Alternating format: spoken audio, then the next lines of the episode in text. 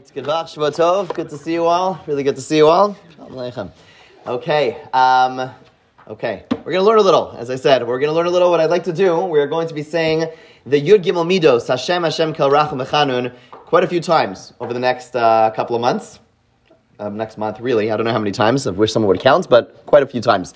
And so, what I'd like to do really is just spend a couple of minutes right now just giving us a better understanding of what that tefillah actually is. What are we saying? As we're going to be saying it, we're going to be yelling it, we're going to be singing it. What is it? What is it all about? Um, so, my goal over the next couple of minutes is just to give us a little bit of context so we could properly understand that tefillah, so that we could not only understand it, but say it properly, and as we'll see, uh, not just say it properly, but emulate it properly as well. So, before we do so, I want to give just the context of this tefillah. Uh, this tefillah is actually the only tefillah uh, that I'm aware of that is penned, that is authored by God, by Hashem. Most tefillahs are authored by man. They are us, human beings, trying to convey our feelings towards Hashem. Over here, interestingly enough, Hashem actually tells us what to say. And the backstory is as follows.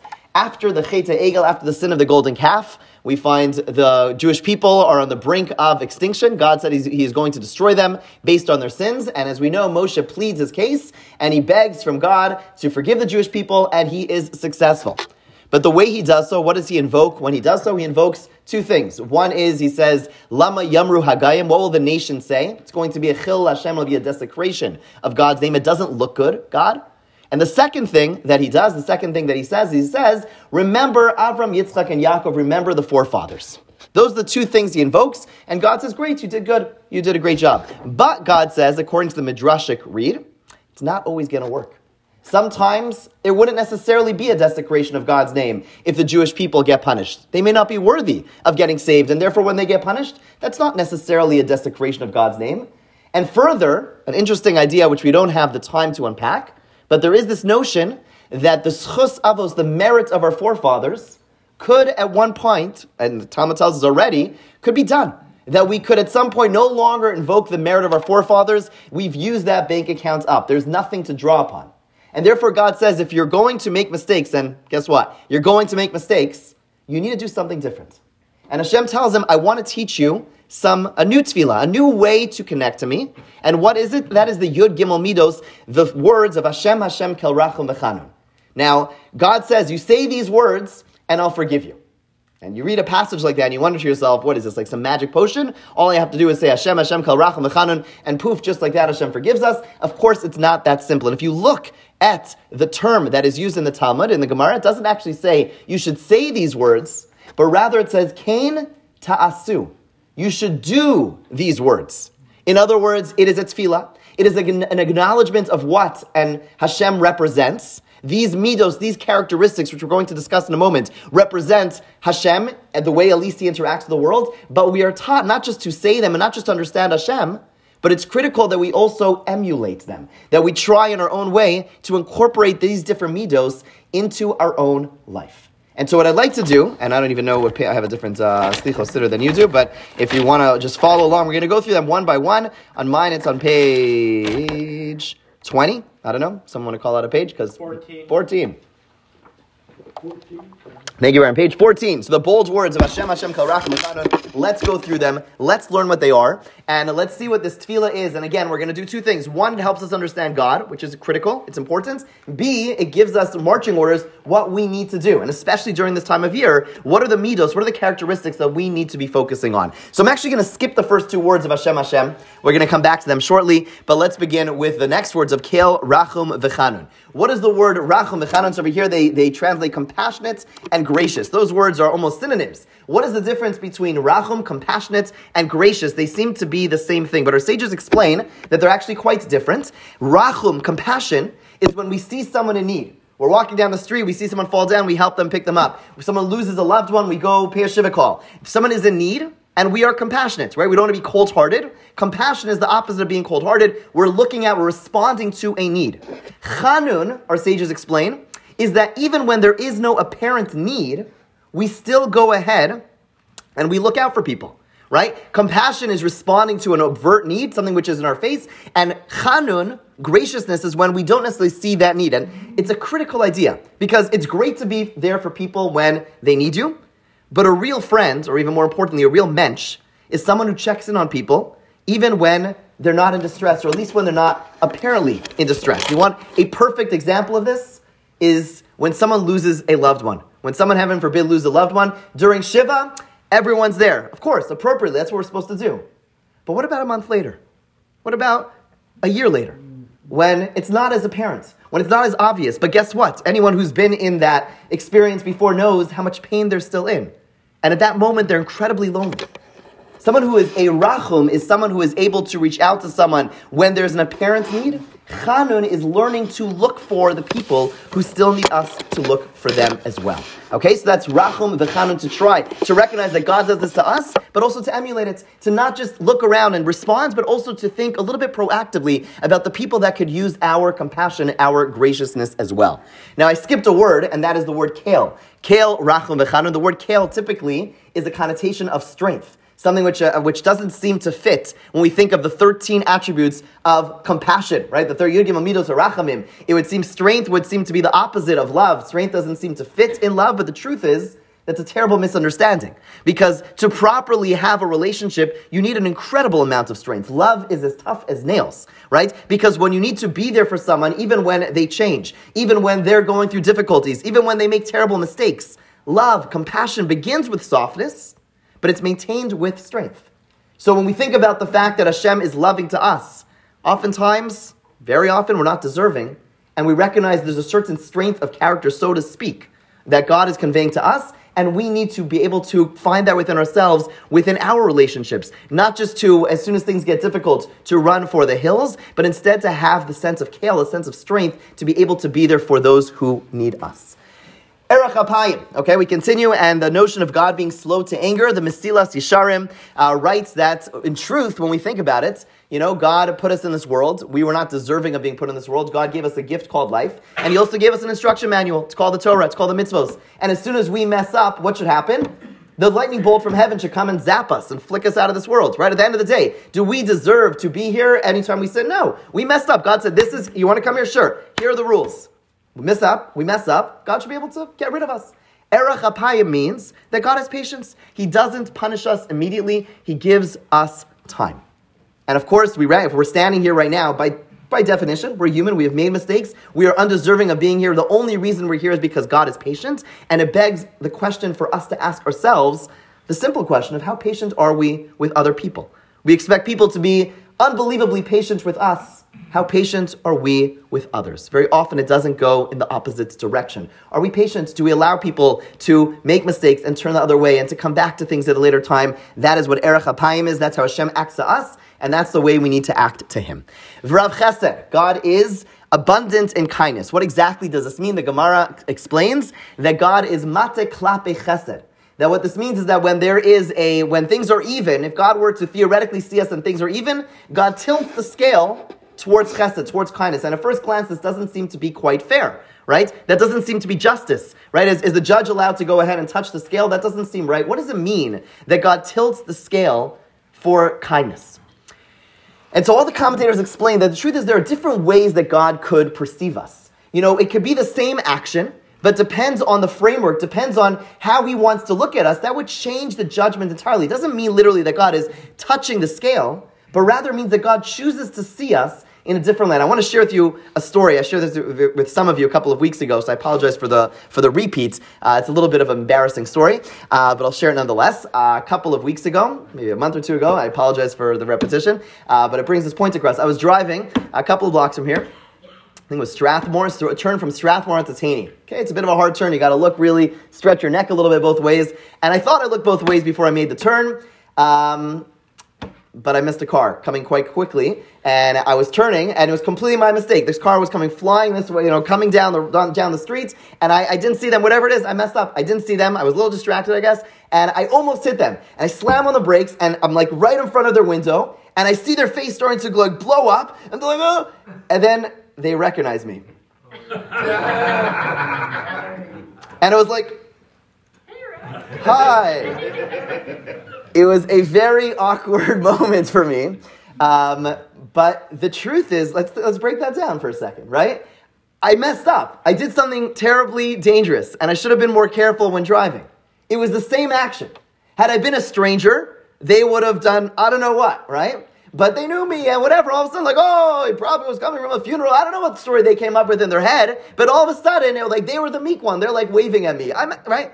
It's the same action, but you. It depends on how you perceive the person that you are judging. Right. That's what it means, V'rav Chesed, that God sees us in a positive light. That God, He knows what we did, but instead of judging us as a bad person, therefore doing bad things, says you're an amazing person. You made a mistake right? That's the way, that's what Rav Chesed means. We're asking Hashem in that moment to see us in a positive light, right? And when, because when we're seen in a positive light, then obviously the judgment comes out in a much more favorable fashion. But obviously, that demands of us to see others in a positive light, right? We're constantly making judgments. Every interaction we have with others, we don't call it judgments, but we're making judgments. And we have to ask ourselves, are we seeing people in a positive light or in a negative light? V'rav chesed, we need to be full of compassion, full of seeing people in the most positive light. And of course, it's not just other people, and quite often the reason we don't judge other people favorably is because we often judge ourselves in a negative fashion. Rav Chesed has to work internally as well. We have to see ourselves in a positive fashion as well. Okay, let's go a little bit further. Emes, Rav Chesed Emes, that God is full of truth the notion of truth in this context would seem to be not so much about uh, objectivity, but rather about consistency. The notion of emes is something which is everlasting, and the notion is that we come back every single Rosh Hashanah Yom Kippur, despite the fact that we've made so many terrible mistakes, but God's still here waiting for us. God is consistent. We, we, the notion is that, that even though we, again, we've made, God is always ready to forgive us. And again, that's something that we need to incorporate into our own being. There are times when people are not deserving of forgiveness. There are times when a person could, heaven forbid, be in an abusive relationship, etc. And those are the exceptional cases. But more often than not, more often than not, we need to be there and be consistent and ready and be emes, be emestic, not in the sense of being truthful, but in the sense that we are, we are a rock. We're always there. We are ready to forgive. We are ready, just like we want God to welcome us back every year. We want to welcome our loved ones, the people in our, in our lives, and be able to be there for them in a consistent fashion. Okay. Notzer chesed la'alafim. Uh, Hashem remembers the deeds of our ancestors for remembers kindness, remembers good deeds for thousands of years. And uh, you know, again, we remember. You know, when you think about uh, you know people, we expect people to remember our good deeds uh, forever, and uh, we expect them to forget our mistakes. Uh, obviously, it doesn't work that way. We need to remember, right, when someone does something kind to us, we need to think about how much good they've done to us and to constantly never forget that and to constantly come back to that. You know, I just saw like a beautiful, beautiful thing that was, that was done. such a small, but it's such a simple thing. Like how often, like, uh, um, OU, um, what's it called? All, all Parsha or all, all Daf. They have these like uh, apps where basically people do give shiurim, right? They basically they go into online. I don't know if you have listened to online classes, right? You listen to online classes, and that's it. There's some rabbi giving a class, some educator giving a class, and that's it. And then end of the year, they send out this email to anyone who's ever listened to class and says, send a Shana Tova to anyone who you've listened to their classes that year to say that you're grateful to thank them. Ah, I was like, I listened last, you know, Sukkot's time. No, the point is that how often, how long do we hold on to someone else's kindness? Notzer chesed God holds on to our kindnesses forever. Right? We need to also hold on to other people's kindness, to see people and be grateful for the small things that they've done for us that we so easily forget. We need to hold on to that. We need to hold on to that. Okay. Nosei avon pesha v'chata, uh, that God is literally holds on to our sins. Avon, Pesha, uh, Chata are different three levels of sin, uh, knowingly, out of spite, mistakes. But the idea is that God holds on to our sins. What does this mean to hold on to our sins? There are different ways of understanding this. Um, but one way, which I think is very relevant for us in terms of our own life, is that when God does punish us, it's not immediate. It is almost never at the moment which is such a critical and important idea when we think about sometimes the people that there are people that we need to give feedback to people who have wronged us. And we need to let them know it's important. It's important not to hold on to it forever. But it's, you know, the, the only time you should never ever give feedback, unless you're in danger, is immediately. Right? When you're wronged, again, unless you're in danger, when you're wronged, it is never appropriate, not, not appropriate, but it's never a good idea to give that feedback to say, hey, this is bad immediately, because usually our emotions, our blood pressure, everything is out the roof. Our ability to think things properly and, and do so in a compassionate fashion is completely shot. Nosei avon v'fesh. God holds on to these sins. Yes, God sometimes has to punish us, but it's never immediate, or it's almost never immediate. Nosei, He carries these things. Okay. Vinake and God cleans us. What does it mean that God cleans us? Um, the commentators explain that this is not just an, a verb that God cleans us, but God is welcomes us in. It's like God has a car wash. It's called Rosh Hashanah and Yom Kippur, and He begs us to come. He wants us to be clean. God is makes Himself vulnerable, so to speak, to us, and says, "Hey, I want you. I want you to become close to me." Right? How often do we do that to others? There are people who wronged us, and we sit around and we turn our, you know, we, we clench our fists and we wait for them to forgive us. Do we give people the opportunity to ask for forgiveness from us? There are people who need to apologize to us, but sometimes we make it so difficult, we're so standoffish that it's impossible for them to ask for forgiveness. Vinake is someone who is a cleaner, someone who is constantly begging, yearning for people to come and ask them for forgiveness. Okay? Let's go back to the opening words of Hashem, Hashem, and here Chazal teach us. It's funny, you know, all these words are different words. What does it mean, Hashem, Hashem? Right? It's the same word. What, so why, these are different attributes. Why over here with this word is it the same word twice? Is the Gemara explains that Hashem is the same Hashem both before and after we sin. Hashem, we think we have a relate normally with most human beings we have a relationship, when we do something terribly wrong, then unfortunately the relationship starts to unravel. And even if we make amends, it's quite hard to get back to that original place. The word Hashem, Hashem means it's the same exact. If we do tshuva properly, Hashem brings us back. He completely, completely forgives us. There's a beautiful story which I want to finish with, and that is uh, there was a teenager in the Chaim Berlin Yeshiva, New York, uh, great yeshiva, and the student wasn't exactly the greatest of students, and he uh, used to go ahead and steal or borrow one of his classmates' cars during class without his classmates' knowledge. Now, one day, this classmate's parents drive by this school, drive by Chaim Berlin, and see that their son's car is not there. So they ask their son, you know, it's the middle of Seder, it's the middle of class, what's going on? They say, what are you talking about? I'm in class.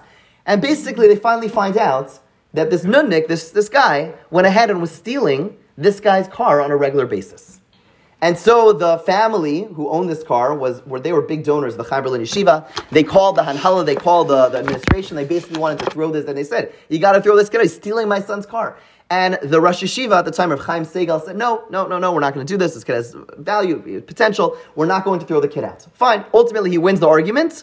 Okay, I don't know how that impacted the, the, the philanthropy of this family. Ultimately, he wins the argument. He keeps the kid in the yeshiva. And a few weeks later, Rav Segal sees this boy in the hallway takes his keys out of his pocket. He throws it to the boy. He says, Hey, I left my sefer, I left my book in my car. Do you mind go get, going to get it for me? Right? And at that moment, what Rav Segal was doing was telling the kid, I believe in you. I believe that you could make complete amends. I believe that you could be a completely different person. I have faith in you. Yes, it's true you used to steal that car all the time, but I believe that you could become someone totally different. I believe that you could completely erase the past and completely rebuild yourself, renew yourself, make it a completely new identity. That's what it means when we say Hashem, Hashem. That we had a relationship. We could all, if we want to think back to a time when we felt like we were innocent. Maybe we were a teenager, maybe a young kid, whatever it was, that moment we were innocent, and we think we can never go back there with our innocence.